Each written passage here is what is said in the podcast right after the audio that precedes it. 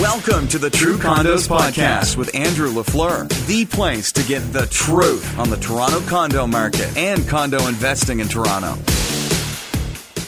Okay, it's my pleasure to welcome to the show first time uh, guest James Laird. James is the president and broker of record for CanWise, and he's also the co founder of RateHub.ca. James, welcome to the show.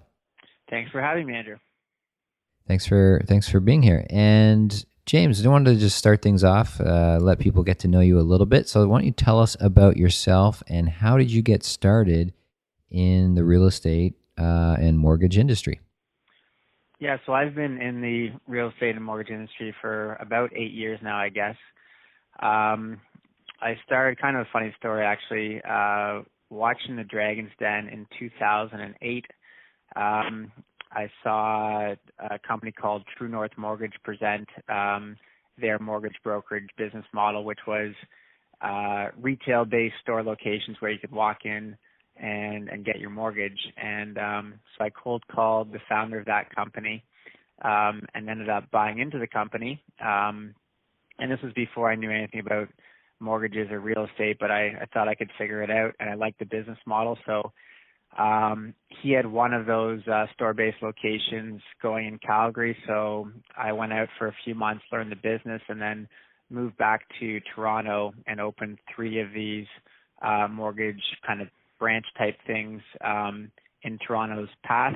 Uh, they're in the financial core, and I also spent a summer in Montreal opening up a location there. Um, so that was the first six years. Um, around 2009, that brokerage, um, we started looking at the online space and we were the first um, purchasers of online lead from a company called Rate Supermarket. Um, that kind of opened my eyes to the power of the internet. And um, so that's when I partnered with uh, a friend from business school, uh, Alyssa Furtado, to um, to start Rate Hub in 2010. Um, and so um, my brokerage was kind of a customer of our other investment being RateHub um, for from 2010 to 2014. Uh, 2014, I sold my stake in True North and um, launched a new mortgage brokerage, um, which is fully owned and operated by RateHub called CanWise Financial. So it's been around for two years.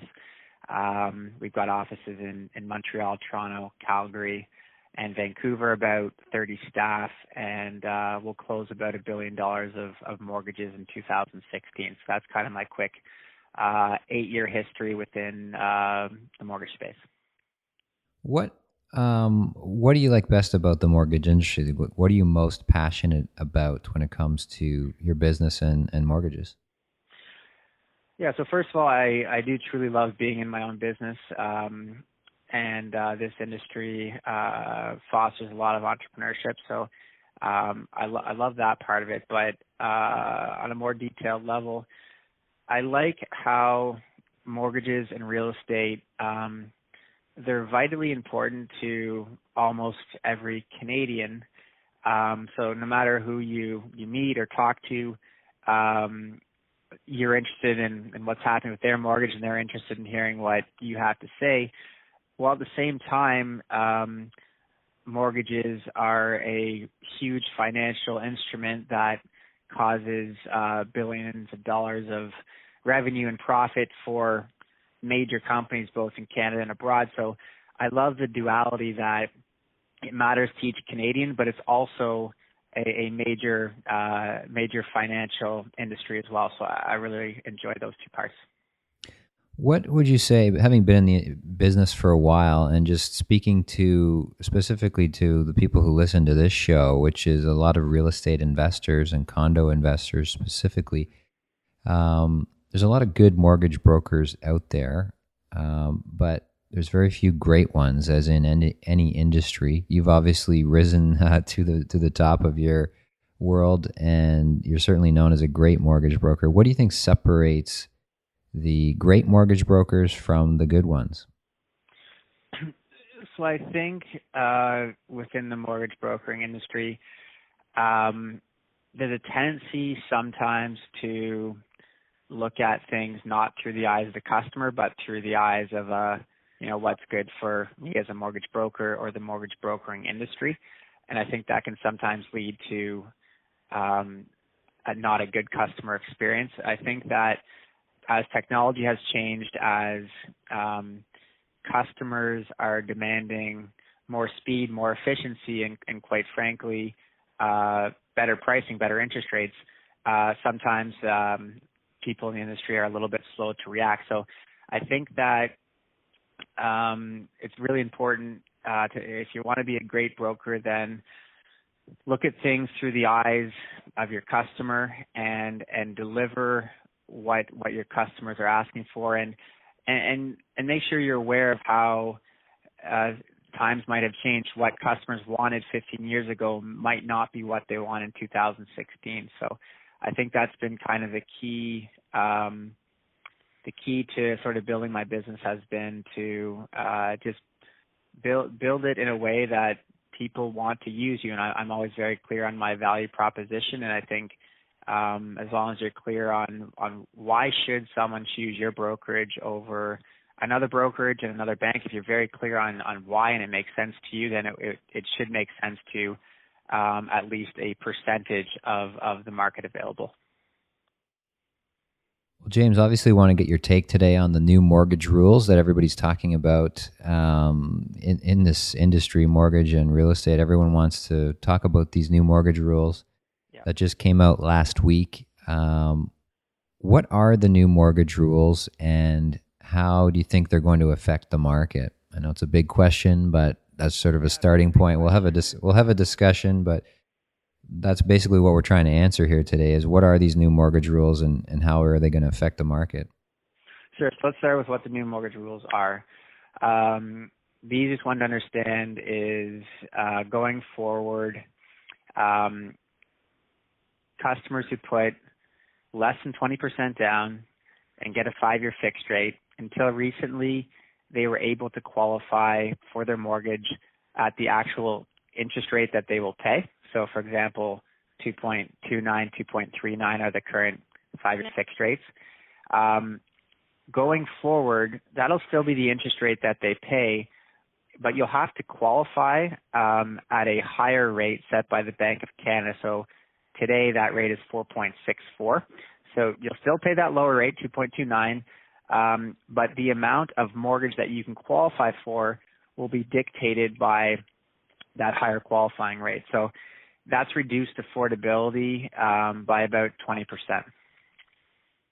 Wow. So 20%. Um, so it's reduced affordability by 20%. I guess another way you could look at it is, in a sense, the government, for those buyers that you just described, which is a lot of people, the government, in effect, just raised prices of all real estate by 20%. Yeah, that's another way of looking at it. Um, certainly. And so what? Be, go ahead. Um, sorry, what uh, what uh, what other rules are there? What what um, what else is coming into play? And are there some things that we don't know exactly what the rules are yet? Yeah. So um, the other major announcement from last week was um, a tightening of the types of mortgages that are eligible for bulk insurance um, in Canada. So, um, and for anyone listening, bulk insurance is something that's used um, by both bank lenders and non-banks. What it is is they can take a pool of conventional mortgages, so people have put more than 20% down. Um, they can take a pool of these mortgages, which the consumer has not paid high ratio insurance, and get bulk or portfolio insurance on a big pool of mortgages. Um, and why this program has been important is because it helps the non-bank lenders specifically sell off their pools of mortgages to um, investors, usually with big balance sheets. Um, and what this program has done is bring competitiveness to the large banks. Uh, it allows non-bank lenders like First National, like MCAP, to offer very competitive rates, um, often through mortgage brokers, to compete with the big banks um, and make sure that the banks aren't gouging us too hard on mortgage interest rates. Um, and that ultimately has been passed along to the Canadian consumer in the form of, of more choice and a more competitive mortgage environment. Um, therefore, lower mortgage interest rates. So, um, so going forward, um, there are four transaction types which will no longer be eligible for this bulk insurance program. Um, so they are um, rental uh, mortgages for properties being used for rentals, um, any refinance, which is a major category, um, mortgages with amortizations longer than 25 years, and mortgages on homes with a purchase price of higher than a million dollars. Um, so it, it, does cover a, a, fairly broad spectrum of, of the mortgages currently being done, particularly refinances. Um, so, so, yeah, so those those are the rule changes and, and what will no longer be available for bulk insurance. Right. So we're getting a bit technical here, James. Obviously, we may have lost some people here, but that's okay. The people, the people, no worries. The people that are still with us are getting a lot of value out of this conversation, and it's uh, it is a very important conversation to have. And a lot of people, it's one of those things. The average consumer is not thinking about it. Right. Um, certainly, the average person who's not an active, either an active uh, real estate investor or somebody looking to buy a home for themselves. It, it's just not something people are thinking about, but it is something that will affect a huge, huge percentage of Canadians potentially. Um, so basically, I mean, from my understanding, and the way you're describing it, it sounds like the non bank lenders, which, as you mentioned, the First Nationals, the MCAPs, the people who give Canadians mortgages who are not one of the big five banks uh, those people are severe restrictions uh, have been put on those those entities, um, which is going to make it harder for them to to lend money. Is that is that basically the, a good summary of that? Yeah, yeah, that's a that's a fair way of stating it. Yep. And how does that and how is so how is this going to affect the consumer? How is this going to affect the and again, in particular, people who are listening to this podcast, real estate investors? Well, like so, real estate investors. Um, if you're able to stay with me through that uh, detail, one of the types of mortgages that isn't available for bulk insurance is rental properties. Um, so we've actually seen many of these non-bank lenders actually cancel their rental programs. Um, they may try to relaunch something with higher interest rates eventually, but as of now, they've lost their ability to uh, sell off um, mortgages for rental properties. Um, and we all know that whenever there's less competitive pressure, um, it means prices go up. So um, ultimately, I think it means that there's there's less choice for which lender uh, an investor can go with, and that the the banks will have more of a monopoly on this type of mortgage, a rental mortgage. Um, and we know banks love their profit, so um, higher prices, less choice. So ultimately, it's um, it's it's not good for a a rental investor.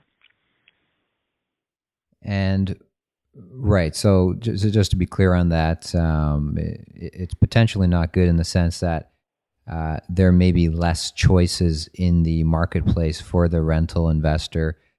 Um, place their mortgages.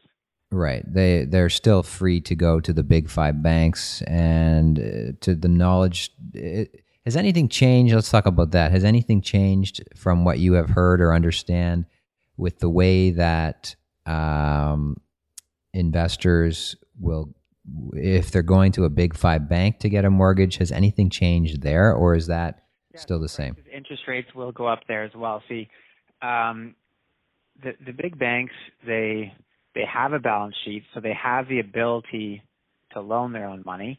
Uh, but in most cases they were still buying this bulk portfolio insurance anyways because it I won't get into the details, but they, they were using this program. They they didn't need to use it, but they were still using it um, to a great degree. So uh, them not being able to securitize these rental mortgages means that funding them is more expensive for the bank. So even those lenders who can still offer this type of mortgages will be charging higher interest rates because it's not as profitable to do so anymore. Are there particular banks of the big five banks? Are there, from your knowledge, are there certain ones that uh, were using this in bulk insurance versus others that were not using it? No, they they were all using it to a a very uh, high degree. Like they were, um, you know, 70, 80 percent of the loans on their balance sheets would carry bulk insurance. Okay, so they are no longer eligible to um, purchase this bulk insurance and to uh, bundle up these mortgages and sell them off to other uh, Again, institutions. Yeah. Um, I will like once once a pool of mortgages has this bulk insurance, it becomes the highest quality of asset available because it's backed by the government of Canada. And our banks actually need to keep a certain percentage of this highest quality asset on their books to meet um, regulatory requirements. Okay. And so with, without the insurance, it no longer meets that highest quality of asset test anymore. Therefore, it's not as not as valuable. Um, and so, yes, banks have huge balance sheets, but um, th- there's a limit to those, and um, and so they, they don't love using up their balance sheet uh, without getting the highest asset class available. Okay. So there's restrictions, there's tension, there's uh, a constricting of sort of the the funds available. Um, there's potentially like will explain to us how the cost will rise. Like, does this mean the banks will have to sort of self insure so their costs will rise to lend money? Yeah, that's that's a reasonable way of looking at it. Um, or or even let's let's use a First National, for example, the, the largest non-bank lender in the country, um, who they fund about $10 billion per year. Uh, they're going to have to go back to the companies who were buying their pools of mortgages and say, I know you used to buy these pools of mortgages with insurance. Will you still buy them without insurance? And if so, for what price?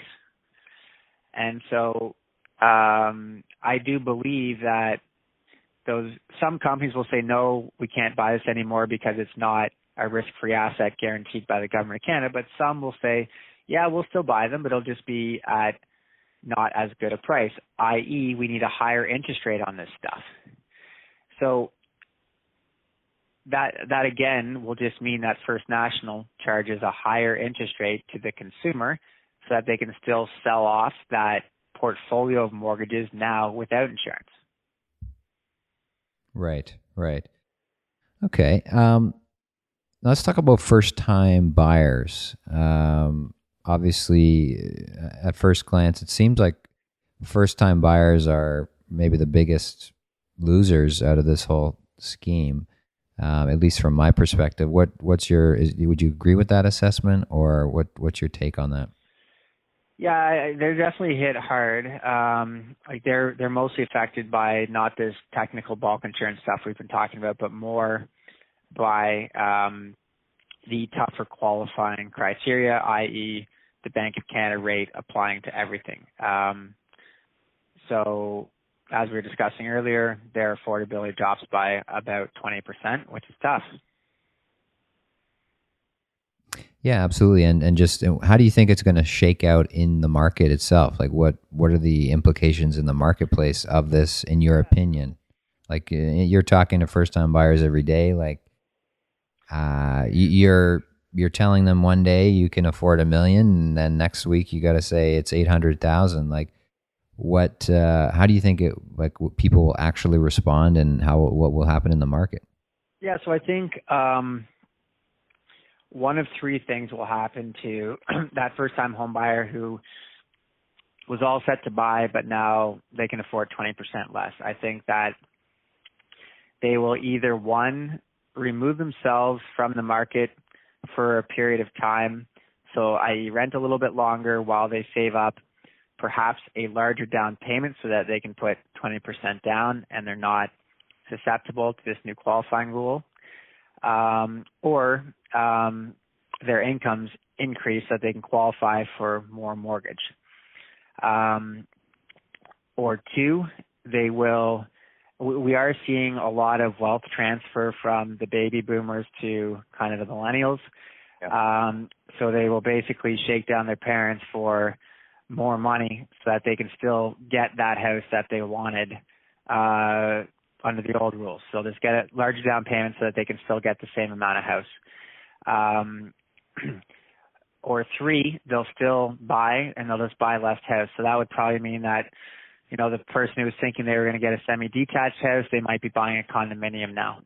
Um, that type of thing. So I, I think one of three things will happen, and, and those are the three. Right. Um, do you think, uh, again, you're dealing with buyers uh, from across the country?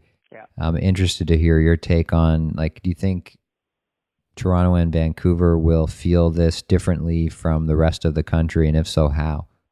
Yeah, absolutely. Um, the the markets in Toronto and Vancouver um, are so strong, and as you know, the the supply of housing available to purchase has been low. Uh, it's been less than, than the demand. Um, so does this have a cooling effect in those hot markets? It it absolutely does, but I do I think it's enough to, you know, cause a correction or this type of thing. I, I really don't. Um, so I think certainly cooling effects on Toronto and Vancouver, but not, you know, to the degree of a of a correction. But in the smaller markets where um, you know prices were pretty flat to begin with, um, I do think this could cause a downward pressure on prices. Um, an example would be Calgary. Excuse me. Um, Calgary's prices were already down about 5% year over year.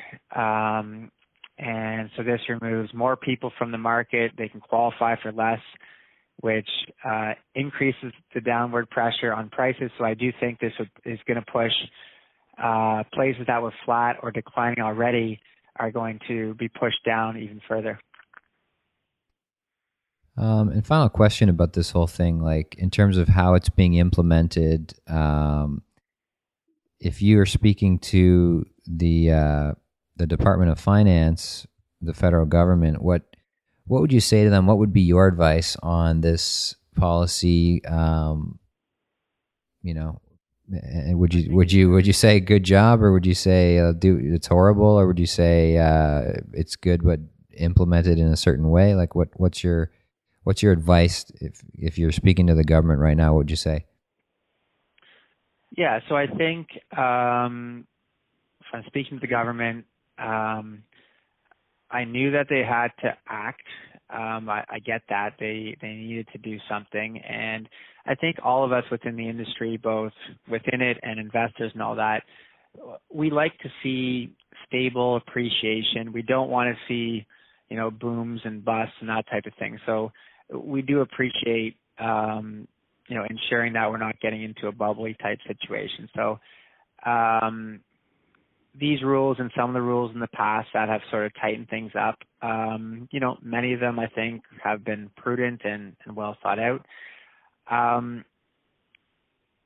the, the things I'm most concerned with really are a, a fundamental um, a fundamental change to the competitiveness um, of the lending landscape in Canada. I think that, and so again, we're talking about the bulk insurance rules here, where um, it has fundamentally, it, it, looks like it has fundamentally changed the ability for uh, the non-bank lenders to compete with the banks.